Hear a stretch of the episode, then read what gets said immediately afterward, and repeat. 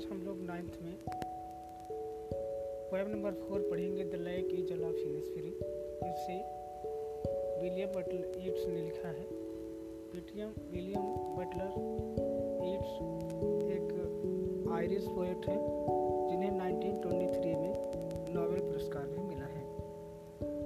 इसके पोएम के first stanza को पढ़ते हैं। बाइलिंगुअल मेथड से I will rise and go now and go to Innisfree and a small cabin built there of clay and metals made.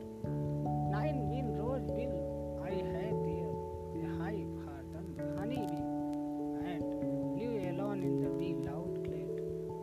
Vocabulary देखेंगे right stand up खड़ा होना cabin small हट झोपड़ी clay plastic अर्थ soil चिकनी मिट्टी metals twisted sticks टहनियाँ, जिनसे छप्पर, झोपड़ी आदि बनाते हैं। Bean rows lines of bean plant सेब की फलियों के पौधे की कतारें, hive, box in which honey, bees are kept मधुमक्खियों का घर।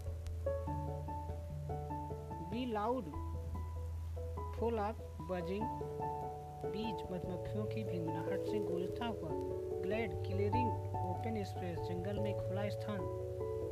अगर इसका हिंदी अनुवाद देखेंगे, अब मैं उठकर चलता हूँ और चलता हूँ इनस्फ्री की ओर।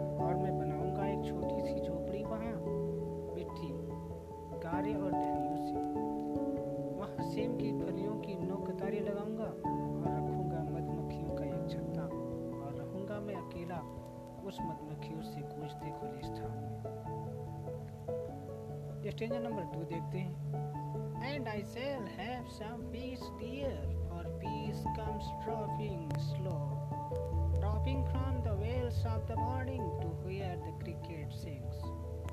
Dear midnights all a glimmer, and dawn a purple glow, and evening full of the linnet's wings.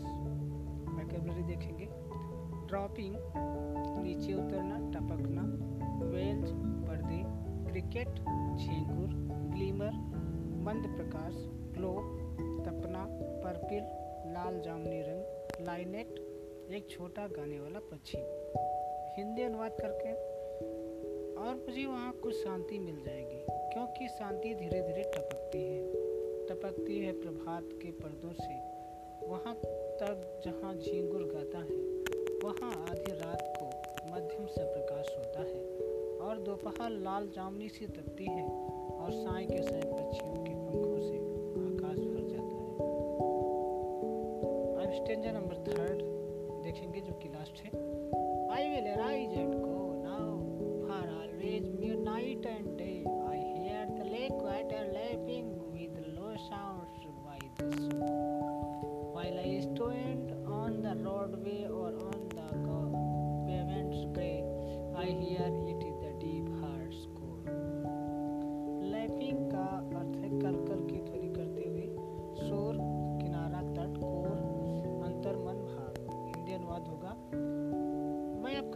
होकर चलता हूँ, क्योंकि मुझे सदा दिन रात तट पर झील के पानी की हल्की हल्की कल कल की ध्वनि सुनाई पड़ती रहती है।